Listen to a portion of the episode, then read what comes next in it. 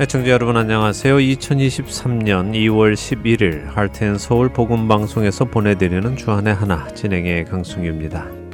지난 한 주도 나의 보물은 주님이시라는 것을 삶으로 증명해 내신 여러분 되셨으리라 믿습니다.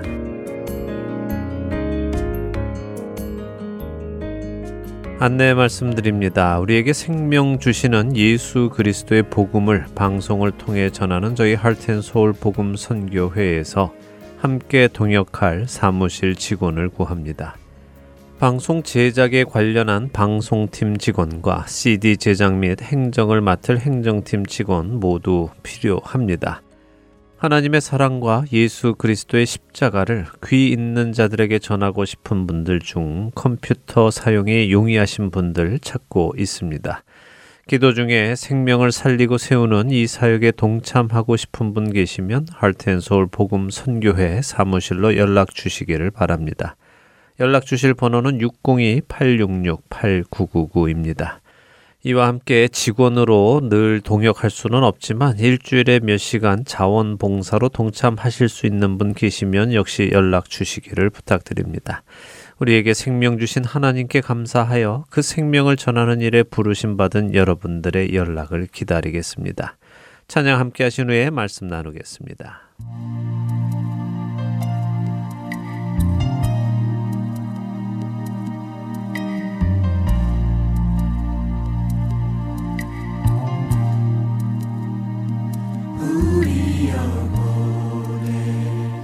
주가 주신 거지지 않는 빛이 있네 오직 주님께 우릴 드릴 때 그 빛을 밝혀 주시리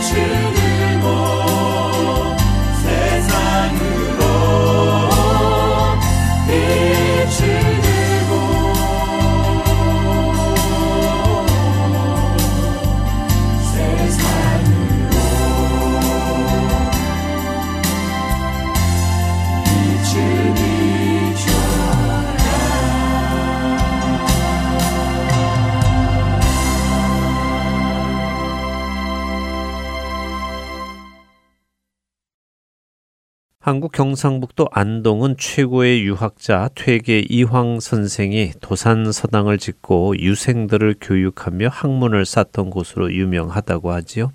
이 안동의 유생들은 선비 정신을 공부하였다고 합니다. 특히 제사법도 열심히 공부하고 실습도 겸하여서 했다고 하는데요.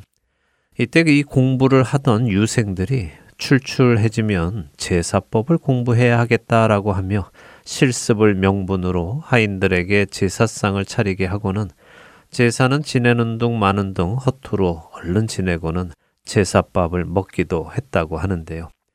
바로 여기서 나온 말이 제사에는 관심이 없고 제밥에만 관심이 있다 하는 말이라고 합니다. 많이 들어보셨죠? 유생들 중 정말 제사에 관심이 있어서가 아니라 그 제사를 지내고 나서 먹을 제사상에 관심이 있어서 제사를 핑계로 상을 차리도록 한 것. 본질에는 관심이 없고 비본질적인 것에만 관심을 가지는 사람들을 빗대서 하는 말입니다. 최근 복음서를 공부해 나가며 제자들의 모습을 보면서 이처럼 제사에는 관심이 없고 제밥에만 관심이 있는 그들의 모습, 또 그들의 그런 모습 속에서 우리의 모습도 보게 됩니다. 예수님의 제자가 되고자 했던 제자들, 그들이 처음 예수님을 따르려고 했던 이유들은 무엇이었을까요? 요한복음 1장에는 예수님을 처음으로 만나는 제자들의 모습이 그려져 있습니다. 그중 가장 먼저 만나는 사람이 요한과 안드레인데요. 안드레는 예수님을 만난 후에 자신의 형 베드로를 부릅니다. 그가 먼저 자기의 형제 시몬을 찾아 말하되 우리가 메시아를 만났다 하고 메시아는 번역하면 그리스도라. 요한복음 1장 41절의 말씀이지요. 이렇게 안드레의 손에 이끌려 온 베드로. 예수님은 그 베드로를 보고 이렇게 말씀하십니다. 42절입니다. 데리고 예수께로 오니 예수께서 보시고 이르시되 네가 요한의 아들 시몬이니 장차 개바라 하리라 하시니라. 개바는 번역하면 베드로라. 만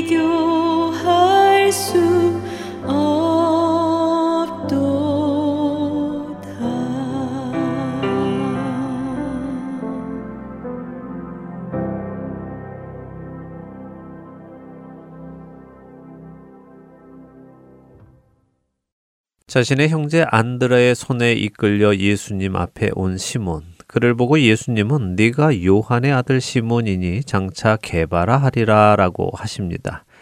열두 제자 중의 리더 예수님의 오른팔인 베드로가 예수님을 만나는 장면입니다.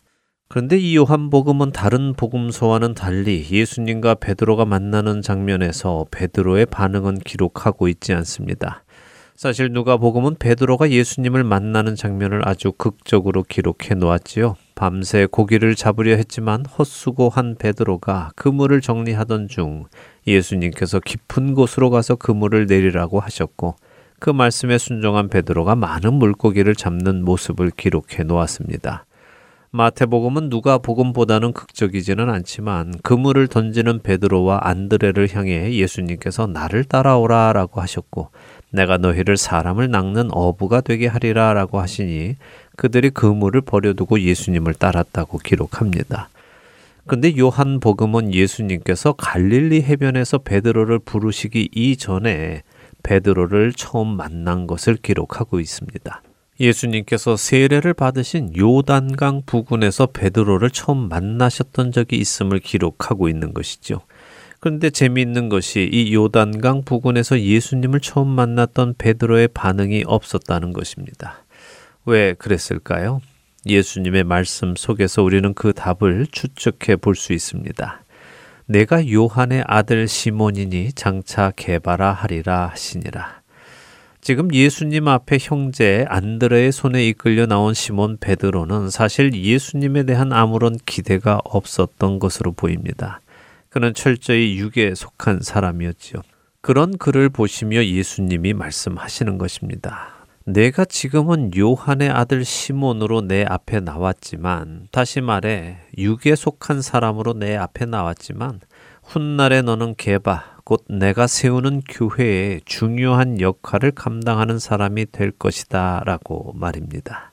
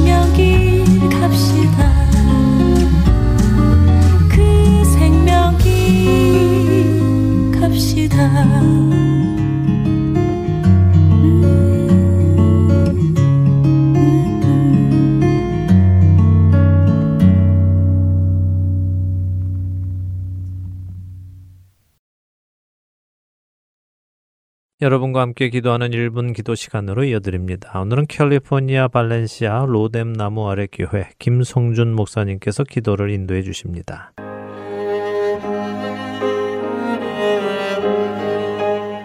애청자 여러분 안녕하세요. 하트앤서울 복음방송 1분 기도 시간입니다. 저는 캘리포니아 발렌시아에 위치한 로뎀 나무 아래 교회를 섬기고 있는 김성준 목사입니다. 이 땅에 이렇게 많은 교회들이 있는데, 이렇게 많은 크리스찬들이 있는데, 왜 악은 점점 더 성행하는 것일까 여러분 생각해 보셨습니까? 신약성경 마태복음 7장 22절 이하에 보면, 나더러 주여 주여 하는 자마다 다 천국에 들어갈 것이 아니요. 다만 하늘에 계신 내 아버지의 뜻대로 행하는 자라야 들어가리라고 말씀하고 있습니다. 또한 그날에는 많은 사람이 주님께 주여 주여 우리가 주의 이름으로 선지자 노릇하며 주의 이름으로 귀신을 쫓아내며 주의 이름으로 많은 권능을 행하지 아니하였나이까라고 따지겠지만 그때 주님께서는 내가 너희를 도무지 알지 못하니 불법을 행하는 자들아 내게서 떠나가라고 호통치시는 모습을 보게 됩니다. 저희가 신앙생활을 하다 보면 이런 보이는 것에 목적을 두는 것이 많은 것을 고백할 수밖에 없습니다. 이 방송을 들으시는 청취자 여러분들 중에서 어떤 분은 방언도 하고 병 고치는 은사도 받았고 귀신도 쫓아내는 은사를 받은 분도 있을 수 있습니다. 어쩌면 누구보다도 주님을 잘 안다고 생각하고 누구보다도 주님의 능력을 받았다라고 주장할지 모르겠지만 주님께서는 만약에 그렇다 하더라도 그게 내 아버지의 뜻대로 행한 자가 아니라면 그는 불법을 행한 자라고 말씀을 하고 계시는 것입니다. 여러분이 생각하기에 나는 죽도록 일했는데 주님의 일을 하는 줄로 알았는데 주님께서는 내가 도무지 너를 모르니 썩 꺼져라 라는 말을 들을 수 있다라는 것입니다. 이 얼마나 무서운 말씀입니까? 평생은 교회를 다녔는데 평생을 주님의 일을 한다고 열심히 했음에도 불구하고 주님께서는 나는 도무지 너를 모른다라고 하시면 얼마나 억울하겠습니까? 우리는 이런 말을 듣지 않도록 정말 깨어 있어야만 합니다. 저희가 주님과의 관계가 바로잡혀 있는 상태에서 우리가 일을 해야지 만일 그런 상태가 아니라면 그건 주님의 일이 아니고 내 일일 수밖에 없다라는 것입니다. 그러면 하나님의 뜻대로 살려면 어떻게 살아야만 하겠습니까? 우리는 순간순간 주님께 묻고 말씀을 듣고 말씀을 읽으면서 그분의 뜻을 헤아려야만 한다는 것입니다. 올 2023년에는 여러분 모두 더욱 하나님의 뜻대로 사시는 정치자 여러분이 되시기를 바랍니다. 그래서 오늘 우리가 함께 기도할 제목은 2023년 한 해는 하나님 아버지의 뜻대로 사는 자가 되게 하여 주소서라는 제목으로 기도하기를 원합니다. 매 순간 주님을 더 부르짖고 말씀을 더 가까이 하며 저희가 가는 곳마다 주님의 향기를 풍기는 주님의 사람이 되게 해야 달라고 우리 간절히 한번 기도하시겠습니다. 함께 기도하겠습니다.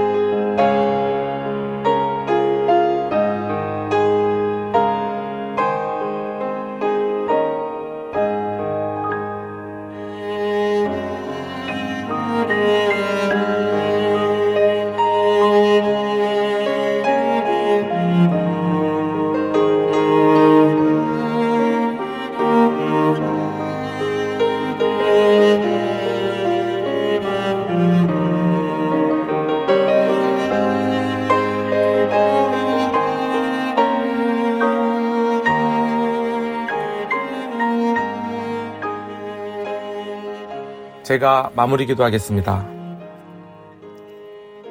하나님 아버지, 저희에게 새로운 2023년을 허락해 주심에 감사를 드립니다. 올 한 해 동안은 저희가 하나님의 뜻을 잘 분별하여 하나님의 뜻대로 사는 자들이 되게 하여 주시옵소서. 저희가 사는 세상은 혼돈 속입니다. 많은 거짓 선지자들이 판을 치고 있고 이단들이 설치고 있고 총기 사고는 매일 TV와 또한 지면을 덮고 있고 하나님의 법에 대항하는 인간들의 법을 정말 정당화하여 법률로 정하는 그런 시대를 저희는 살고 있습니다.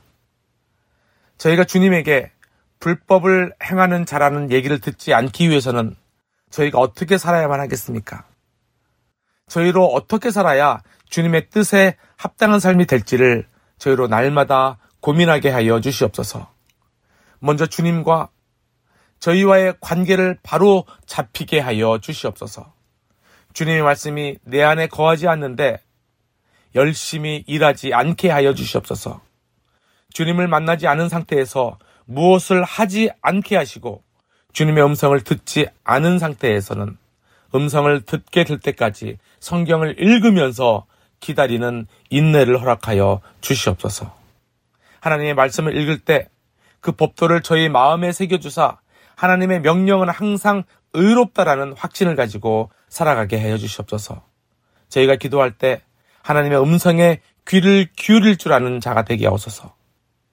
하나님과의 관계가 결단코 미직직을하거나 무관심하거나 얕은 자가 되지 않게 하여 주시옵소서.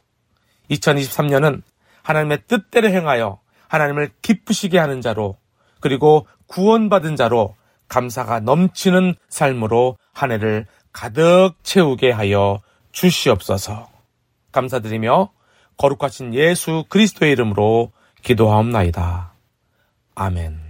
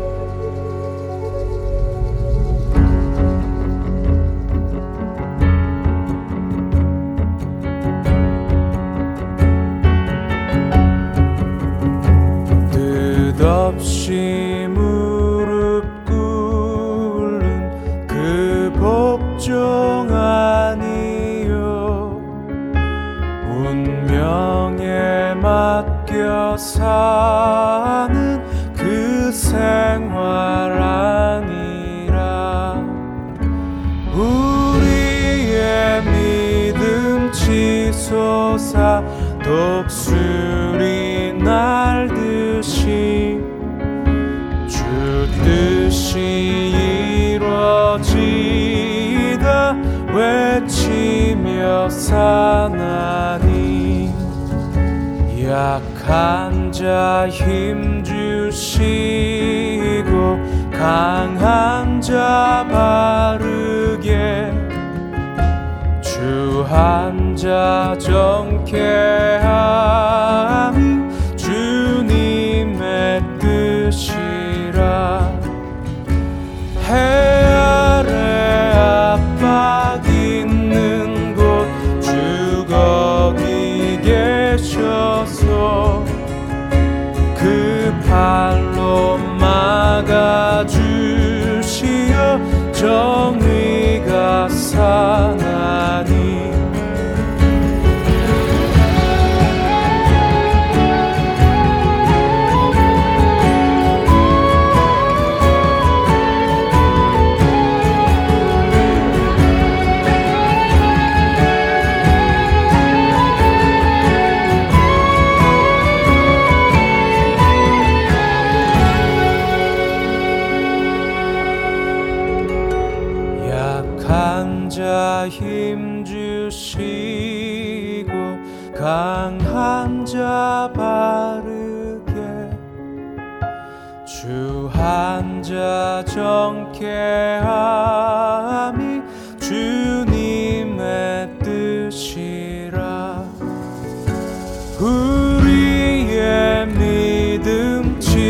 치솟아 독수리 날듯이 주 뜻이 이루어지다.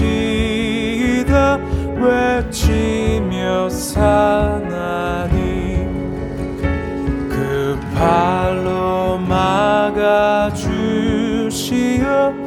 정의가 사나니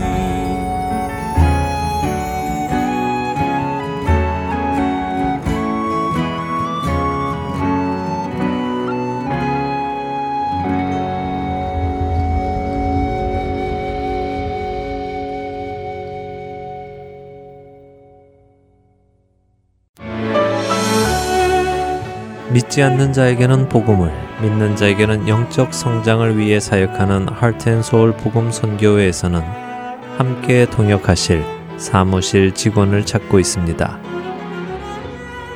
예수 그리스도의 복음을 전하는 이 일에 파트타임 혹은 풀타임으로 함께 동역하실 분들은 선교회 전화번호 602-866-8999로 연락 주시기 바랍니다.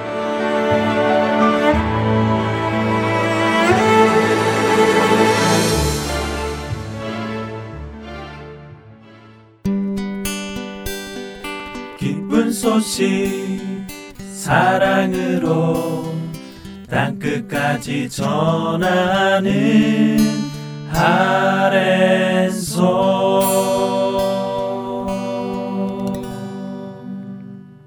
누가 복음을 공부하는 시간입니다. 누가의 복음으로 이어드립니다.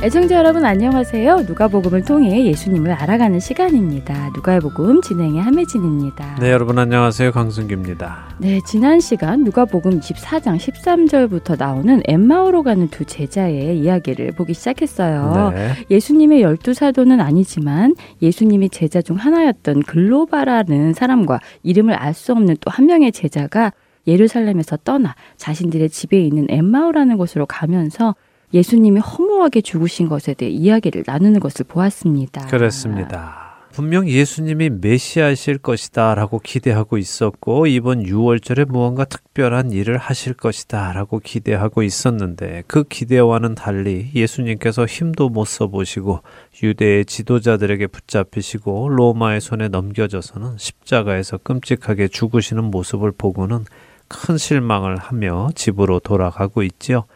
이들의 모습 속에서도 역시 부활을 생각지도 못하고 있는 것을 확인하게 됩니다. 정말 그렇네요. 지금껏 계속해서 부활을 믿지 못하는 사람들의 이야기가 나오고 있는 것이네요. 몇 주째 이야기하고 있는 것 같아요. 그렇습니다. 예수님의 시신을 거둔 여인들, 또 근처에 있었던 제자들, 사도들, 어느 누구도 부활을 쉽게 믿지 못했습니다. 네. 부활하시겠다는 말씀을 듣고도 기억하지 못했습니다. 그만큼 부활은 사람의 관점에서는 믿을 수 없는 일인 것을 성경은 지속적으로 밝히고 계십니다. 그 일어날 수 없는 일이 일어났다는 것을 강조하고 계시죠. 우리도 이 사실을 계속 기억하면 좋겠습니다. 자, 엠마오로 가는 두 제자의 이야기 오늘 계속해서 보도록 하지요. 지난 시간에 누가복음 24장 13절에서 24절까지 읽었으니까요. 오늘은 바로 이야기를 시작해 보겠습니다. 15절에 보면 그들이 서로 이야기하며 문의할 때 예수님께서 그들에게 가까이 오셔서 동행하기 시작하십니다. 그런데 16절에 보니 뭐라 하십니까? 그들의 눈이 가리어져서 예수님을 못 알아보았다고 하시네요. 네, 눈이 가리어졌다라고 하시죠. 네. 가리어졌다 하는 것은 수동태입니다. 자신이 가린 것이 아니라 다른 힘에 의해서 가리워졌다는 것이죠. 자, 그럼 어떤 힘이 그들의 눈을 가리어서 예수님을 알아보지 못하게 했을까요? 종종 하나님께서 그들의 눈을 가리셨다라고 생각하는 사람들도 있습니다만, 뭐 그럴 수도 있겠지요. 그런데 저는 이들의 마음이 근심으로 또 실망감으로 가득 차 있어서 눈이 가리어진 것이 아니겠는가 생각합니다. 우리도 종종 어떤 일에 너무 신경을 쓰다 보면 음. 너무 당연한 것을 생각하지 네. 못하거나 알아보지 못할 때도 있으니까요. 그럴 수 있지요. 정말 말 그대로 까맣게 잊고 있을 때도 있죠. 네, 이들의 대화 내용을 들어보면 그런 느낌이 더 드는데요. 네. 자, 이렇게 엠마오로 가는 두 제자에게 예수님이 다가가셨습니다. 그런데 그들은 예수님을 몰라 봅니다. 물론 그렇게 처참하게 살이 다 찢어지고 피를 흘리신 예수님이 자신들 곁에서 걷고 계실 것이라는 상상은 안 됐겠지요. 네. 그러니 당연히 알아 보지 못했을 것입니다. 예수님께서 그들에게 물으십니다. 17절의 말씀은 이런 말씀인데요. 이것 보시오. 내가 지나가면서 들으니 예루살렘에서 누가 죽었다는 말을 하는 것 같은데 그게 무슨 말이요? 라고 물으셨다는 것입니다. 그랬더니 그들이 가던 길을 멈추어 서서는 예수님을 빤히 바라보며 말을 합니다. 뭐라고 합니까? 당신이 예루살렘에 체류하면서도 요즘 거기서 된 일을 혼자만 알지 못하느냐 하고 되묻네요. 네. 그러니까 6월절 지키러 예루살렘에 왔을 텐데 거기 며칠 있으면서 모든 사람의 시선을 끌었던 그 사건을 모르느냐 하고 묻는 것이군요. 그렇죠. 그만큼 유명한 사건이었고 예루살렘에 있었던 사람들이라면 다 보거나 들었을 만한 이야기인 것이죠. 그 질문에 예수님은 무슨 일인데 하고 다시 물으십니다. 그랬더니 글로바는 지금 이 질문을 해오는 이 사람이 이 이야기를 모르나 보다 하고는 설명을 시작을 합니다. 아, 그것은 나사렛 예수의 일인데 그분은 분명 하나님이 보내신 선지자가 맞았다. 근데 대제사장들과 관리들이 그를 사형을 받게 해서 십자가에 못 박았다.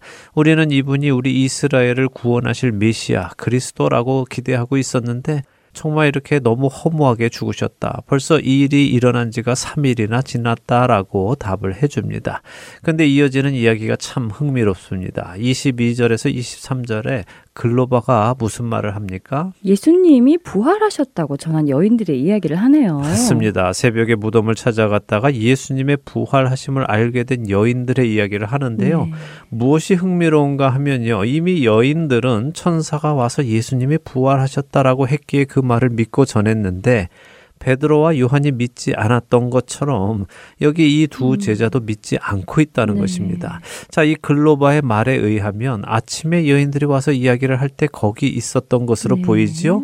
그리고 베드로와 요한이 무덤에 달려가서 확인하고 온 후에 그들을 만난 것도 알 수 있습니다. 그렇네요. 우리와 함께 한 자 중에 두어 사람이 무덤에 가 여자들이 말한 것처럼 시신이 없어진 것을 확인하고 왔다고 말을 하네요. 네, 천사들은 예수님의 시신이 없는 이유가 예수님이 부활하셨기 때문이다라고 전했는데 제자들은 예수님의 시신이 없는 것은 맞는데 부활했는지는 잘 모르겠다. 아마 누군가 가지고 간 것 같다라고 생각하고 있는 네. 것이죠. 부활을 믿을 수 없다는 것입니다. 자, 여기까지가 지난주에 읽은 24절까지 말씀인데요. 이제 25절부터 27절 읽고 또 이야기 나누죠. 네, 누가복음 24장 25절부터 읽습니다. 이르시되 미련하고 선지자들이 말한 모든 것을 마음에 더디 믿는 자들이요. 그리스도가 이런 고난을 받고 자기의 영광에 들어가야 할 것이 아니냐 하시고 이에 모세와 모든 선지자의 글로 시작하여 모든 성경에 쓴 바 자기에 관한 것을 자세히 설명하시니라. 자, 이들의 말을 들으신 예수님께서 그들을 이렇게 칭하십니다. 미련하고 선지자들이 말한 모든 것을 마음에 더디 믿는 자들이여 라고요. 네. 자, 미련하다는 것은 정신없는, 이해하지 못하는 이런 의미입니다. 자, 왜 이렇게 말씀하실까요? 우리는 지금 3주째 이 이야기를 음, 하고 있습니다. 네. 예수님은 분명히 제자들에게 예수님께 일어날 일에 대해 예언해 주셨다고요. 그렇지요. 예수님께서 분명히 제자들에게 예수님이 유대 지도자들에게 붙잡히시고 이방인의 손에 넘겨져 죽으시고 사흘 만에 부활하실 것임을 말씀하셨지요. 그런데 그 말씀대로 예수님이 죽으셨는데도 사람들은 부활하실 것에 대해서는 생각을 못 하고 있는 것이지요. 네, 그래서 예수님이 미련하다고 하시는 것입니다. 정신이 없고 이해하지 못한다 하는 말씀이죠. 제가 강조했던 말씀처럼 예수님이 세 가지 예언을 하셨고 그중 앞에 두 가지 예언이 이루어졌으면 당연히 마지막 세 번째 예언도 이루어질 것이다라고 생각하는 것이 당연한데도 그 생각은 못 하고 있다는 것입니다. 그것이 미련한 것이죠. 제가 왜 이 말씀을 계속해서 반복적으로 강조를 하고 있을까요? 음, 혹시 우리도 성경의 말씀을 읽고 알고 있어도 실제로 그런 일이 일어날 때 연관지어 생각을 못하는 일이 있기 때문에 그런 말씀을 하시는 것인가요? 네, 맞습니다. 우리의 신앙을 돌아보면요. 분명 말씀에 기록된 일들이 일어나고 있는데도 불구하고 그 말씀을 기억하지 못하고 근심하고 낙심하는 일들이 많기 때문입니다. 아, 그런가요? 혹시 예를 들면 어떤 경우가 있을까요? 아, 글쎄요. 뭐 구체적 인 예는 각 사람마다 다르겠지만요. 쉽게 말씀드리면 이런 것입니다. 신약 성경은 우리가 그리스도를 따라 살기로 하면 많은 고난과 어려움이 올 것을 말씀하시죠. 네. 예수님은 너희가 내 이름 때문에 모든 민족에게 미움을 받을 것이다라고 마태복음 24장 9절에 말씀하시고요. 무릇 그리스도 예수 안에서 경건하게 살고자 하는 자는 박해를 받을 것이다라고 디모데후서 3장 12절은 말씀하십니다.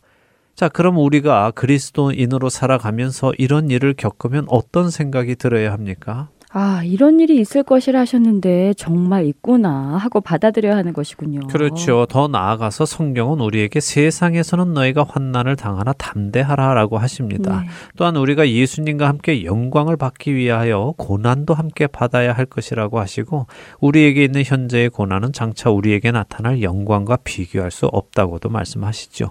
그러니까 우리가 고난을 받고 어려움에 처하면 우리는 아, 이런 일이 정말 있구나 하는 데서 그치는 것이 아니라 내가 부름받아 세상에서 나온 사람이 맞구나. 내가 장차 영광을 받기 위해서 이 고난도 받아야 하는구나 해야 하는 것입니다. 그런데 많은 우리들은 어떤 반응을 보입니까? 어려운 일을 당하면 어떤 반응부터 나오세요? 듣고 보니 부끄럽네요. 사실 어려운 일 당하면 먼저 드는 생각이 어, 하나님이 나한테 왜 이러시지? 내가 뭘 잘못했다고 그러시지? 라는 생각부터 드는 것이 사실입니다. 네, 많은 분들이 그러십니다. 어려운 일을 당하면 마치 못 당할 일을 당하는 것처럼 생각하는 분들이 계시죠. 네. 하지만 베드로전서 4장 12절은 우리가 불시험을 당할 때 이상한 일 당하는 것 같이 이상히 여기지 말라고 하십니다. 오히려 그리스도의 고난에 참여하는 것으로 즐거워하라고 13절은 말씀하시죠. 이처럼 우리도 성경이 분명히 우리에게 해주신 말씀들이 있는데 정작 그 일을 당할 때 그 말씀을 생각하지 못합니다. 그것은 지금 여기 예수님의 말씀처럼 미련한 것입니다. 정신이 없는 것이죠. 여기 사도들 또 제자들 이들이 지금은 예수님의 그 말씀을 기억하지 못하고 이렇게 너도 나도 다 부활을 믿지 못하고 있지 않습니까?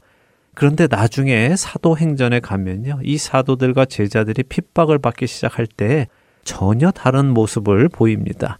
자신들이 예수님의 이름을 위하여 능력받는 일에 합당한 자로 여기심을 기뻐했다고 사도행전 5장 41절은 말씀하시죠. 네, 예수님이 너희가 나의 이름으로 인해 고난을 받고 핍박을 받고 미움을 받을 것이다 라고 하셨던 말씀을 기억했기 때문에 기뻐했다는 말씀이군요. 그렇죠. 그러니까 우리도 성경을 똑바로 알아야 합니다. 네. 그 말씀을 잘 마음에 품고 있어야 우리에게 말씀에 적힌 일들이 일어날 때 흔들리지 않고 주님을 신뢰하고 그 일을 이겨낼 수 있는 것입니다.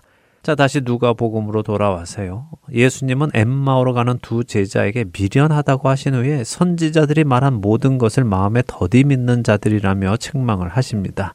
어쩜 그렇게 말씀을 연결해서 생각하지 못하느냐라고 책망하시는 것이죠.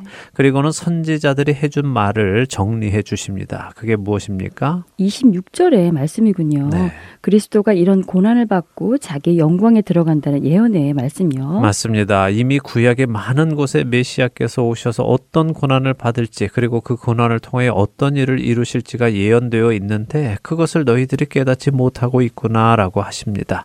우리가 지난번에 나누었던 예수님의 십 자가 위에서의 말씀 중에 시편 22편 기억하시죠? 네, 그렇네요. 시편 22편 내 하나님, 내 하나님 어찌 나를 버리셨나이까로 시작하는 그 시편도 메시아의 죽으심과 그분이 그 죽으심을 통해 이루시는 원대한 하나님의 뜻을 기록한 시편이었지요. 네, 사람들은 이처럼 하나님의 뜻, 하나님의 계획에는 관심이 없었고요. 자신들의 삶의 유익함을 찾았던 것입니다. 그래서 예수님께서 이 두 제자에게 모세와 모든 선지자의 글로 시작 하여 모든 성경에 쓴 예수님 자신에 관한 것들을 자세히 설명해 주셨다고 합니다.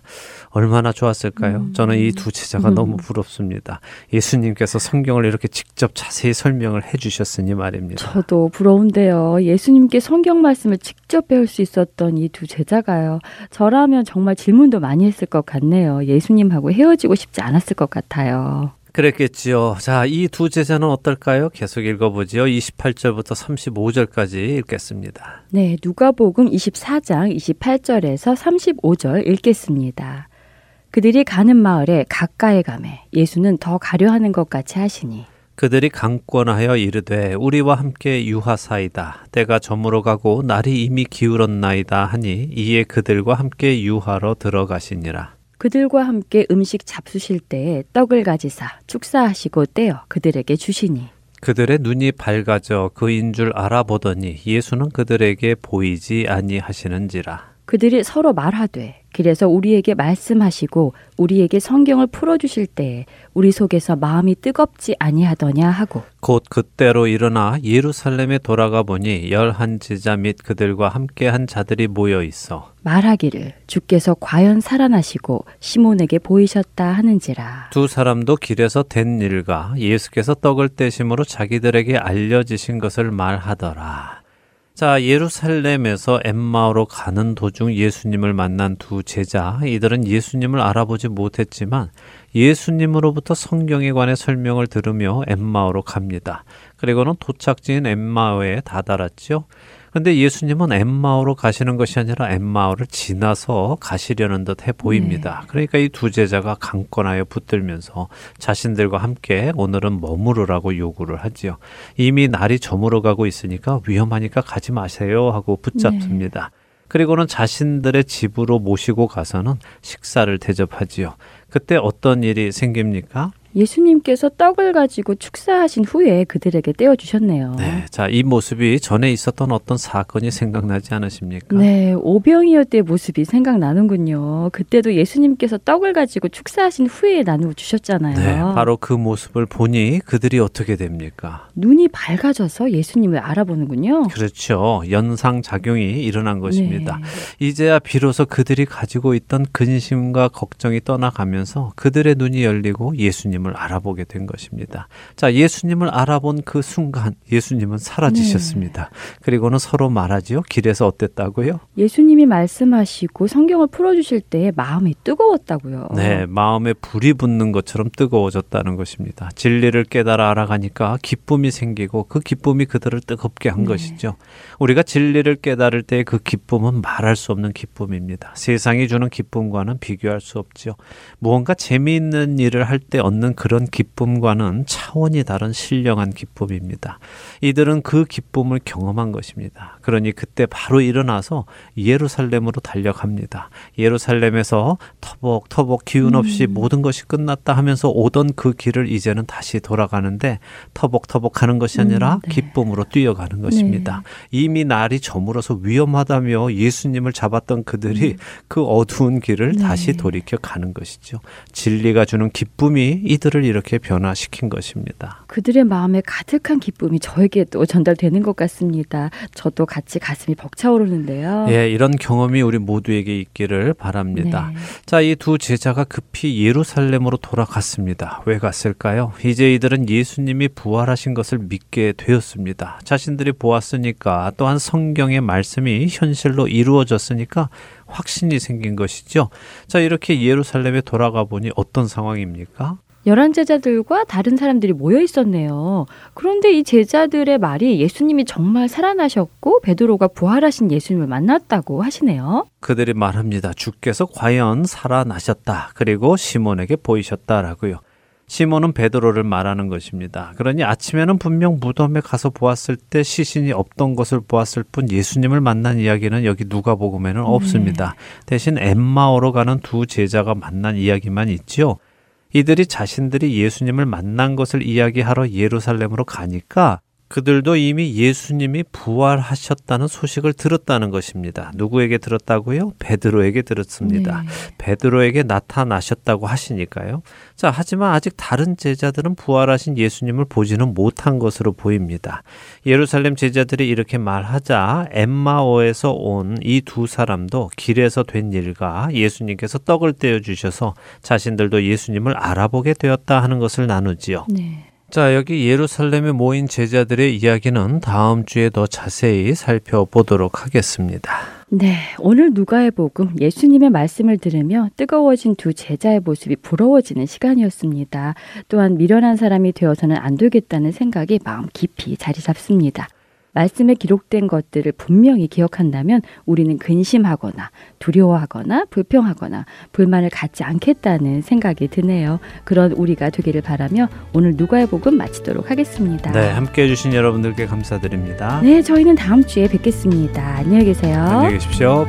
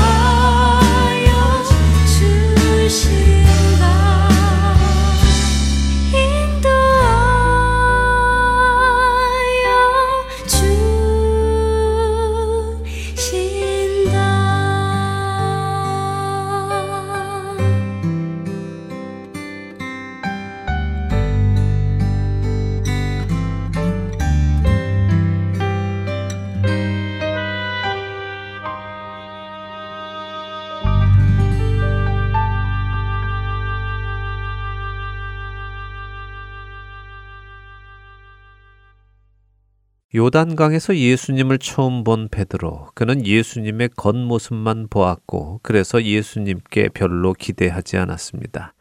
비록 자신의 동생이 메시아를 만났다고 말해 주어도 큰 기대가 없었지요. 요한복음에는 베드로가 그날 예수님을 따랐다는 말씀은 없습니다. 그저 그날 예수님을 처음 만난 베드로를 향해 예수님은 네가 요한의 아들 시몬이지만 장차 개바가 될 것이다라고 말씀해 주셨을 뿐입니다. 이후에 베드로는 갈릴리로 돌아갔고 자신의 주업인 어부로 살아갑니다. 그리고 그 후에 예수님이 그를 다시 찾아가셨고 열병에 걸렸던 그의 장모를 고쳐주시고 다음날 깊은 곳에 그물을 내려 셀 수 없이 많은 물고기도 잡게 해 주셨습니다. 그때야 비로소 베드로는 예수님을 다시 보기 시작했지요. 그리고는 예수님의 앞에 꿇어 앉아 자신이 죄인임을 고백합니다. 그런데 이날 이후 예수님을 따르던 베드로, 그는 왜 예수님을 따랐을까요? 다른 제자들은 어땠을까요? 그들이 예수님을 따른 이유는 무엇이었습니까? 그들은 예수님을 메시아로 알고 따르기는 했지만 그들이 생각하던 메시아, 그들이 기대하던 메시아는 하나님께서 준비하신 메시아와는 큰 차이가 있었습니다. 하나님은 어둠의 나라에 속한 자들을 빛의 나라로 옮기시기 위해 메시아를 보내셨습니다. 죄와 사망의 권세를 이기시고 의와 생명을 주시기 위해 메시아를 보내셨지요. 그러나 제자들은 메시아가 로마를 쳐부수고 다윗의 왕권을 이어받아 이스라엘 왕국을 다시 세워줄 것을 기대했습니다. 그들이 기다린 메시아는 바로 그 일을 해줄 메시아였지요. 그리고 그들은 그 메시아를 도와 이스라엘을 독립시키고 메시아께서 왕이 되셨을 때 그 곁에서 한 자리씩 하기를 원했습니다. 그것이 그들이 메시아로부터 기대하던 것이었습니다. 그렇기 때문에 예수님께서 내가 장로들과 대제사장들에게 잡혀서 십자가에 죽어야 한다고 말씀하셔도 그들은 그런 말을 하지 말라고 예수님께 윽박 지르기도 했고 예수님의 그런 말씀에 아랑곳하지 않고 자신들끼리 누가 높으냐, 누가 높은 자리에 앉을 것이냐를 가지고 다툰 것입니다. 그들은 메시아가 아니라 메시아로 인해 얻어질 제밥에 관심이 있었습니다. 오늘 우리는 무엇을 위해 예수님을 따릅니까? 예수님을 통해 무엇을 얻기 원합니까? 감사하게도 제자들은 자신들만의 동기와 목적을 가지고 예수님을 쫓기 시작했지만 예수님은 그들에게 성령을 보내주시고는 그들의 개인적인 동기와 목적을 내려놓게 하시고 하나님의 뜻을 이루며 살아가도록 변화시키셨습니다. 그러나 모두가 그렇게 변화받은 것은 아니었지요. 가롯 유다는 자신의 욕심을 따라갔고 그렇게 자신의 욕심을 이루고는 스스로 목숨을 끊었습니다. 어둠의 세상에서 빛의 세상으로 옮김받지 못하고 그는 어둠의 세상에서 자기 죄 속에서 그렇게 죽었습니다.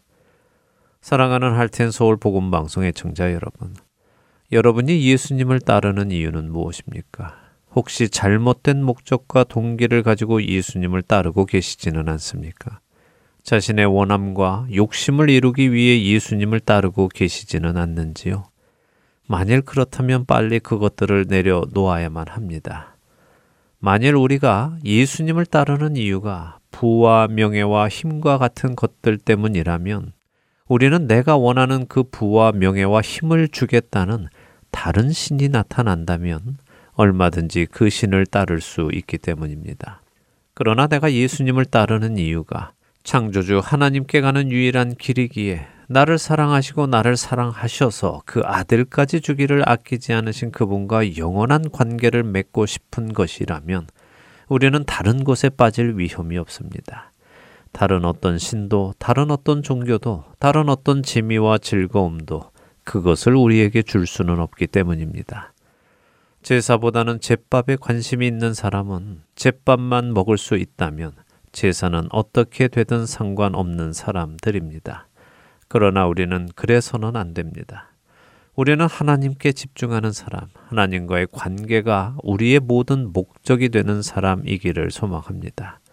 비본질적인 것들의 마음을 빼앗기지 않고 본질이신 하나님과의 관계에 마음을 집중하는 저와 애청자 여러분이 되시기를 간절히 소망하며 오늘 주안의 하나 여기에서 마치도록 하겠습니다. 함께 해주신 여러분들께 감사드리고요. 저는 다음 주 이 시간 다시 찾아뵙겠습니다. 지금까지 구성과 진행의 강승기였습니다. 애청자 여러분 안녕히 계십시오.